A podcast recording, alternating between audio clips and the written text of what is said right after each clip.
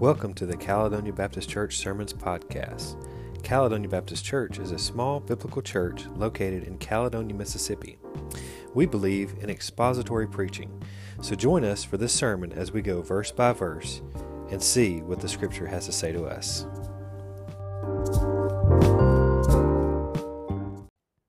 Amen. So this morning, got a text about 612 that I read at about 7 o'clock. Um, Brother Kelby is under the weather, not feeling well. So y'all be praying for him that he recovers quickly. But all true preachers must be ready. That's what the Bible says, right? Right? Be ready in season, and out of season. You know what that actually means? Be ready when it's convenient and when it's not convenient. But to me, the thought of it is I always love to be preaching to my church. I love you guys. So I went and looked, and uh, I see a word that is fitting to where we are right now. We're not going to continue in John for this week, and probably not next week as well. Brother Kelby has something else planned. So let's dig into a question that we can answer this morning. What do we preach? What do we preach? John MacArthur has a great quote. Um, it's convicting. I don't know that it's so much convicting for our church because of how our church are, how our church people are about the Word of God and the gospel. But to the visible church, which is those who attend churches, it might be a little convicting. He says, The church is so ignorant about the gospel that when you preach the true gospel, you're very liable to be vilified for it by the church. And I think this is a very interesting quote. John MacArthur is a very in your face kind of guy which I like. It works for me. But it speaks to me more about ignorance of what the teachings of the church should be, what should be taught in the visible church, the churches that are meeting right now with us around the world on the Lord's Day. Many, according to videos and surveys that I have seen, have no idea how to articulate the gospel.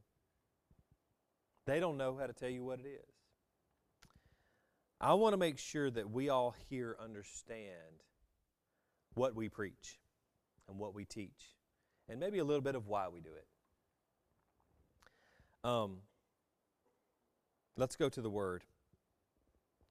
If you will, turn to 1 Timothy chapter 4. We're going to start with verses 11 through 16. Now, there will be a lot of scripture in here, and I read from the ESV. If you can keep up with me, keep up. If not, um, I'd be more than willing to email you my notes so you can see all of them. Uh, but we're going to be doing some, there's going to be some uh, onion pages flipping uh, this morning. I, love, I, I, I like ones like this because I know that if there's more scripture than me, then it's probably a pretty good sermon. But now hear the infallible, inspired word of God, 1 Timothy 4, verses 11 through 16. Command and teach these things. Let no one despise you for your youth, but set the believers an example in speech, in conduct, in love, in faith, in purity.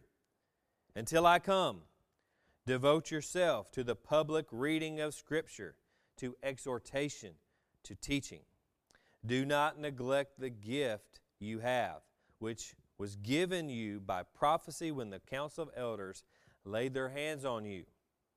Practice these things, immerse yourself in them, so that all may see your progress. Keep a close watch on yourself and on the teaching. Persist in this, for by so doing you will save both yourself and your hearers May God bless His word. Let me reread verse 16 to you. Keep a close watch on yourself and on the teaching. Persist in this, for by doings, for by so doing you will save both yourself and your hearers. Now, this is Paul writing to Timothy, training him how to preach, teach, lead a church, and do what God has called him to do as an elder in a church. That's what's happening. Notice some of the interesting things he says. Devote yourself to the public reading of Scripture, which is what Dusty did this morning. To exhortation, which is what I'm doing right now. To teaching, which is what we do on Wednesday nights and Sunday mornings. These are the things that make up what we should be doing in the church and what the elders of this church should be doing. Keep a watch to stick to the teaching. What does Scripture tell, tell us the teaching of the church should be? Well, based on my reading and study of the Scriptures, I want to tell you what I believe it is. I believe it can be summarized in three things doctrine, theology, and the gospel. Doctrine, theology, and the gospel. Let's start with doctrine. Titus 2:1 says, "But as for you, teach what accords with sound doctrine." In speaking to elders of a church or pastors, that's the more commonly used term for an elder in a church these days, is pastor. Paul says to teach sound doctrine. Notice what he doesn't say. Teach fun sermons. Teach cool things. No, he says teach sound doctrine. 1 Timothy 6 3, Paul says to Timothy again, If anyone teaches a different doctrine and does not agree with the sound words of our Lord Jesus Christ and the teaching that accords with his God, godliness, He's warning. He's warning. There may be many who do this in his day, and guess what? There are many who do it today. They teach what makes them more money, what makes the parking lots fill up, what makes the seats be full. We teach doctrine here. Doctrines that line up with Scripture. Not fads, not trendy things that folks want to hear. One example of a doctrine that we believe is the key doctrine of the Reformation, it's the key doctrine of our church, of any believer, this should be one of your key doctrines, is this the doctrine of justification. We believe this solidly in our church. I think it's best described in the five solas. The five solas are the, are the, are the five tenets that are used to describe the doctrine of justification for the believer. You'll recognize them once I give them not in Latin. In Latin, they are sola gratia, sola fide, solus Christus, sola scriptura, soli deo gloria. Beautiful words, but let me give them to you in, in English. We are saved by grace alone, through faith alone, in Christ alone, according to His Scripture alone, solely for the purpose to glorify God alone. That's the doctrine of justification. That's something that we believe solidly here. It lines up solidly with what is taught in the early church. It is throughout Scripture. We see that justification comes not from my ability to do anything good, it comes only by grace through faith in Christ alone. Because guess what? Christ did the work and He did it better than you could do it. Other doctrines that we believe are inspiration and authority of Scripture. We believe that the Word of God is inspired. The men who wrote it, all 40 something, over 1,500 years, wrote one of the most cohesive documents in all of history that lines up completely. Why? Because the Holy Spirit breathed it through them. We believe in the doctrine of the Trinity. We believe in one God, one in essence, three in persons God the Father, God the Son, God the Holy Spirit. If your kids come on Wednesday nights, ask them what the Trinity is, and I bet you they can tell you because that's what they're being taught on Wednesday nights. We believe in the doctrine of Christ's deity. That one sounds like an easy one, right? But guess what? In the early church, they fought it hard. They said he was a man.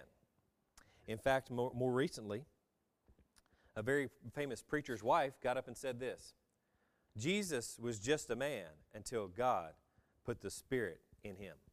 That's heresy. God, Jesus Christ, is 100% God, 100% man, and we believe that with 100% of our hearts.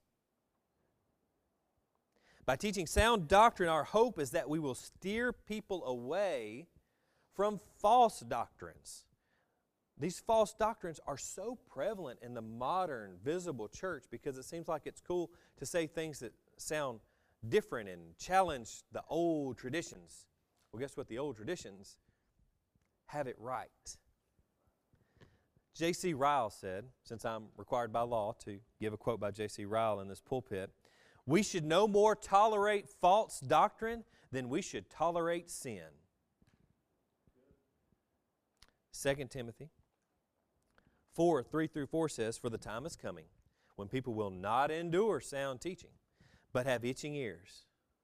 They will accumulate for themselves teachers to suit their own passions, and will turn away from listening to the truth and wander off into myths. There's a lot of myths out there right now. There's a lot of people who would rather follow something that they like and something that's exciting and fun, makes them feel good. They'd rather follow that than follow the Word of God. But we believe that the Word of God is truth. Sound doctrine comes directly from the Word of God. So as we step out of doctrine, let's step into theology. Now, let me explain the difference between doctrine and theology because we equate them a lot. The difference between doctrine and theology is fairly simple. Doctrine is specific tenets and points of theology. Okay, it's it's individualized things like like we said the doctrine of justification, the doctrine of the deity of Christ. Those things are specific. It's teaching that accords with who God truly is as he is revealed in scripture. Theology literally means study of God. Theos, God. Ology, study of. It's a study of God. It is knowing God, who He truly is. It's more of a vast, it's more vast of a study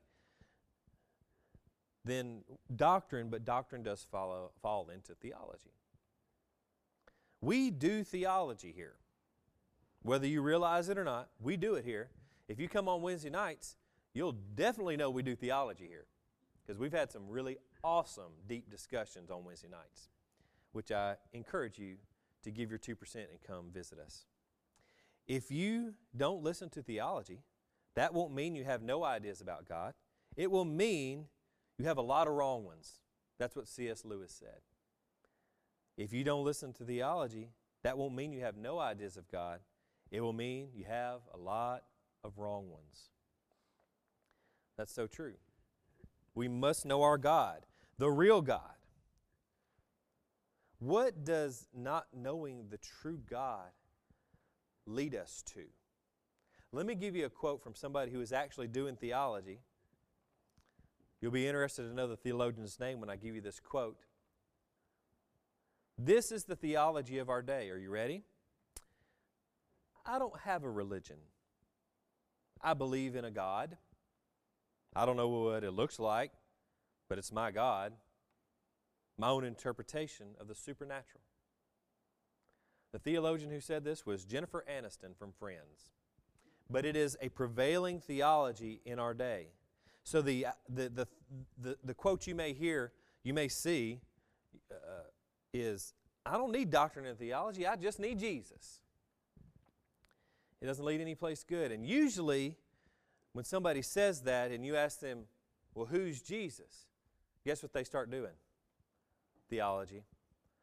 Well, he's the incarnate Son of God. Okay, you're doing theology. We all have it. The key is to have correct theology based on Scripture based on the knowledge of the Word of God because God reveals Himself to us only through His Word. It doesn't work to just say, I don't need doctrine and theology, I just need Jesus, because you're going to end up with a bad theology just like Jennifer Aniston. Because we'll, we will think something about God and, and it'll either be true or false. But scriptural theology tells us exactly who God is as far as we are able to understand. We must know God, our triune God, one in essence, three in persons. That's the true God. That's the one we need to know. That's the one scriptural theology will point us to every time. Some think that theology is too hard for the everyday Christian to grasp. It's too hard. We don't need to go into theology because it's too hard for everybody. I think personally that that is one of the most insulting things I've ever heard about the people of God. That you are too simple to understand who God is. That is so insulting. I was once told about my preaching to keep it simple and positive so anyone off the street could understand. then they said, Don't answer any questions that no one is asking. What a weak way to preach and teach the Word of God that is. Here's an example that we all need to ponder, okay? Think upon this, okay? It'll help us to understand what I'm saying here. In the modern church, let's look at the youth group as it is kind of made up. In the youth group, we teach positive messages in the youth group, right? You guys have gone to those churches. Maybe if you've been in a youth group, you've been taught those positive messages that are fun. Uh, then we need to baby them by giving, not giving them anything deeper than surface level lessons, right? Uh, and then we embarrass them with immature icebreakers and stupid games. That's what we do in the modern youth group. How do I know this? I was a youth pastor before I was a pastor and that is if we bring them to church at all instead of the many activities that they're involved in. Then they graduate high school and they go to college, and a professor treats them like an adult with a fully developed brain. He teaches them hard things, and then guess what he does? He expects them to learn them learn those things because they can learn those things. And we wonder why college age people are leaving the church in droves. Because they're given a message that's dumbed down and funny and embarrassing, and then they go to college and instantly they're treated like adults. Who are they going to believe? Who are they going to believe?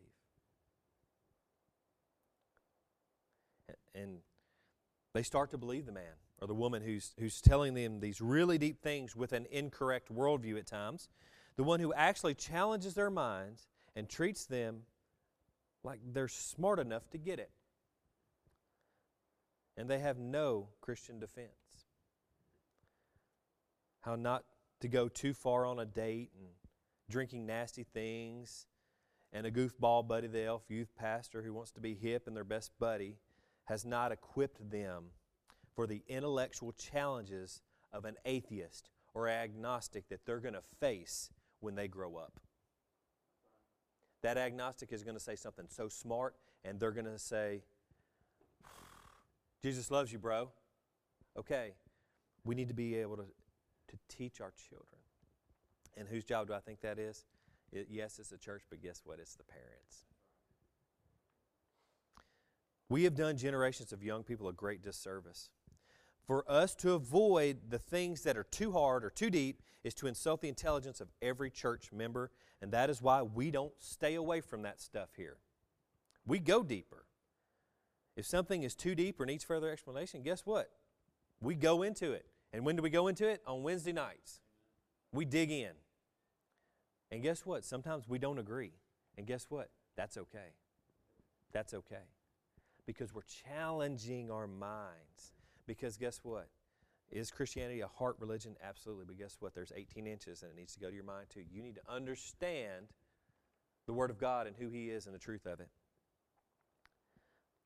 I personally, and Brother Kelby would agree here as well, trust the members of Caledonia Baptist Church to be able to learn new things, even hard things. That's why we are all here, right? Not to feel good, although I usually feel good when I leave here. Not to just check the box that I went. Not to be entertained with a light show, smoke show, glitter coming out of the vents, uh, somebody jumping on a great big couch. None of that. We're here to learn about our God through the study and exposition of Scripture. We sing the Word, we read the Word, we pray the Word, and we preach the Word, all to worship and glorify God as our purpose, and that's it.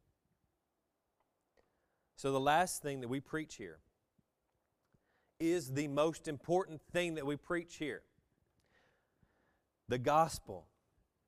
I define the gospel in four steps because of a wonderful book that helped me immensely to articulate the gospel better, to tell people what it is better. And I think it's easy to learn to do it this way God, man, Christ, response. That's the gospel.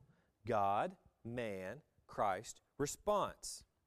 1 Corinthians 1 22 through 24 says this For Jews demand signs and Greeks seek wisdom.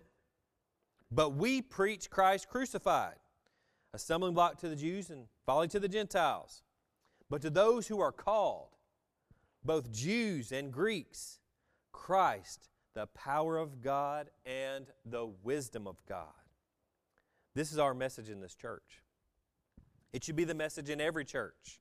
It is not something that we hear enough of. Guess what? Just because you've been saved a long time doesn't mean you've heard the gospel enough. You need to preach the gospel to yourself every day. It's the only hope to a lost, dead world. It is the power of God unto salvation. It is our great commission. It's the center of the church, it's the center of the Christian, the gospel of Jesus Christ. So, Let's go through what the gospel is. We started out with God, right? God, man, Christ response. God. Genesis 1 1. If you don't memorize any other verse, this one's pretty easy. In the beginning, God created the heavens and the earth. God created all things. Therefore, if God created all things, He has rights as creator and ruler over all things. Why? Because they're His things. That leads us to man.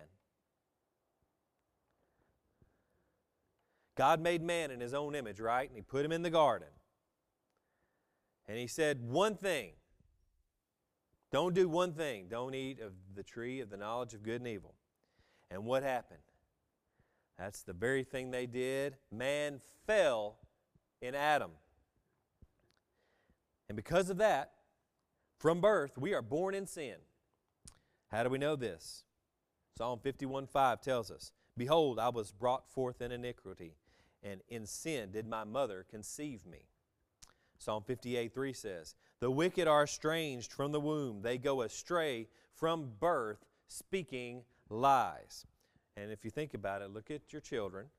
First time they do something bad and you get on them and they can articulate something. You say, Did you do that? And what did Nikki say, Junior? No, I didn't do that. Right? That's the first thing they do is lie.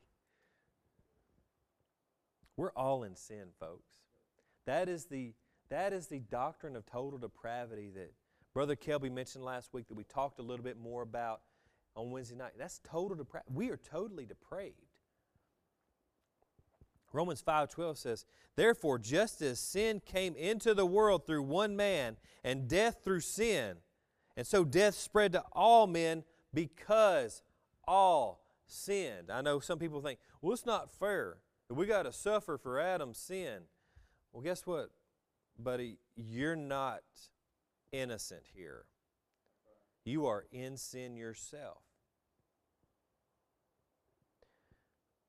And listen to me carefully because I want to keep you out of wearing yourself out trying to work your way into this. We can't just be a good person because of one reason. There's one reason we can't be a good person and, and everything will be fine because we aren't good people. Jesus himself said, There is none good but God. You're not good. We do not have the ability to follow God's law. How do we know this? Because as he was given the law, the children of Israel were breaking them. We can't. We will never be righteous enough on our own to save ourselves. And no matter who tells you that you can, you can't. And that leaves us one place. We are in trouble. We are in desperate trouble because if I can't save myself, then I need something outside of myself to save me. And I'm so glad that the next step in the gospel is Christ. We must have a mediator, someone between us and a holy God. And Christ came. He is the incarnation of God, God in flesh, God the Son, all God, all man. He is the spotless Lamb. No other Lamb is spotless but Him. Ephesians 1 7 through 10 says, In Him we have redemption through His blood, the forgiveness of our trespasses, according to the riches of His grace, which He lavished upon us in all wisdom and insight, making known to us the mystery of His will, according to His purpose, which He set forth in Christ as a plan for the fullness of time to unite all things in Him, things in heaven and things on earth. I want us to understand something very clearly. The incarnation of Christ, Him living a sinless life, Him being accused, being tortured, beat, having a crown of thorns put upon his head, being nailed to a cross, staying there six hours and dying while God was pouring out wrath upon him because he had taken all of our sins upon himself. This was not plan B. This wasn't, oh, we got to do something. They messed up. That wasn't plan B. It was plan A all along. And thus, let me give you a theological term the doctrine of pactum salutis. Pactum salutis. This is the doctrine that states that there is an eternal pact of salvation according to Herman Bavinck between the Trinity. Have you ever wondered why Christ is the Lamb slain from the foundation of the world? Because it was always the plan. The plan of redemption was shed forth before God even said, Let there be light. There was a plan of salvation, and it wasn't plan B, it was plan A.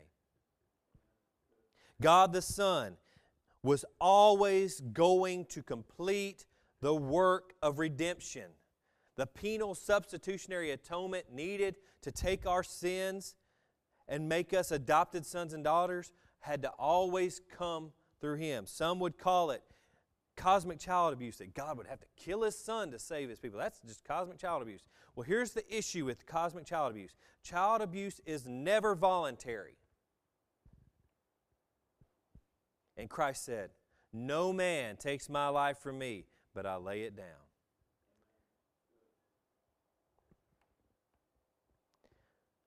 Only through Christ can we be saved. But thanks be to God that through Christ we can be saved. You see, the wonder is not that only some are saved and some are not. The wonder is that any are saved at all because we are all cosmic treasonists. We all commit cosmic treason against the holy God who created us and has rule over us. And He has made the way through His own suffering to save us. The last step is response. What is our response? Last week, Brother Kelby clearly expressed it in three words turn to Christ. That's the response. To go further scripturally, it's a few different things. It's regeneration. Ezekiel 36 26 says, And I will give you a new heart, and a new spirit I will put in you, and I will remove the heart of stone from your flesh, and give you a heart of flesh. We desperately need a new heart. We need a new heart. We need to be brought back to life through Christ and the work of the Holy Spirit. I don't need to just fix a few things in my life and get a few things straight because I never will. I need a brand new heart. Those who say follow your heart are giving you really bad advice because the Bible says that the heart is wicked and deceitful and who can know it. What we need is a heart transplant. And through the work of the Holy Spirit, we get that. The second thing, the second part of that is this saving faith. Listen to this, listen to this in Ephesians 2 8 and 9. For by grace you have been saved through faith. That sounds familiar. And this is not your doing, it is the gift of God, not a result of works, so that no one may boast. Faith Saving faith is a gift of God. It's all of Him, it is His doing. Because dead people don't choose to believe in something. We were dead in our trespasses, and God has made us alive through Christ Jesus. Next is repentance. We have a time of confession of sin here and assurance of pardon, which is a wonderful thing for a church to have because we sin. Acts 17 30 through 31, one of the greatest sermons ever given. The times of ignorance God overlooked, but now He commands all people everywhere to repent. Because He has fixed a day on which He will judge the world in righteousness by a man whom he has appointed, and of this he has given assurance to all by raising him from the dead. This means real repentance. Real repentance. Not feeling kind of guilty. It means real repentance. It's more than that. It is this we acknowledge our sin, we turn from it, we seek God's forgiveness, and then we do our best never to return with the help of the Holy Spirit. It's not just turning around.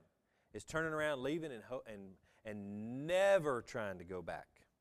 That's repentance. And lastly, we trust in Christ.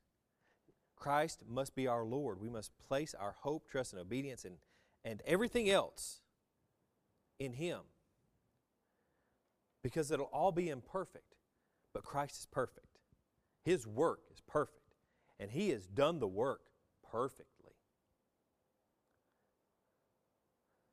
Luke 14 27 says, Whoever does not bear his own cross and come after me cannot be my disciple. We must give our lives to him and trust him fully. So now that we've defined the gospel, let me tell you what the gospel is not. The gospel is not your testimony. That's not the gospel. The gospel is definitely not health and wealth because guess what? We're going to be sick and broke sometimes. The gospel is not a set of actions that you can live in front of people to convince them that God is real.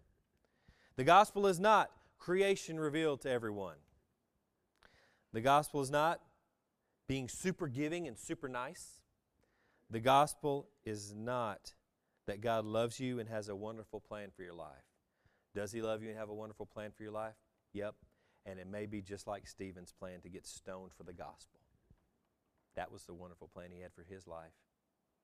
Or like John, to be boiled and then put on an island by himself. That may be the plan. But guess what? He does love you and have a wonderful plan for your life, but it ain't the gospel. The gospel is God, man, Christ response. Leonard Ravenhill said, The only people who want to change the gospel are those who are unchanged by it. And he's probably right. We preach the do- doctrines of the Bible and theology of the one true God and the gospel of Jesus Christ. And, and that's all we need to preach here. Nothing else. We don't need anything else. We need the gospel. We need doctrine and theology that's sound and true. And we do that by going verse by verse by verse by verse and preaching all of it. Why? Because it's all good. I encourage you and challenge you this morning to learn these things, study these things, challenge your mind with these things, read and know your word. You see, because Christ and his gospel are the only hope that we have to offer to the world. It's the only hope for anyone. It saved us, and it can save others. Let's preach it.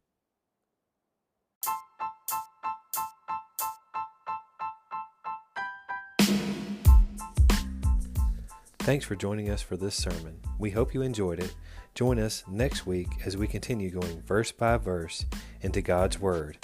Sola Scriptura, soli Deo Gloria.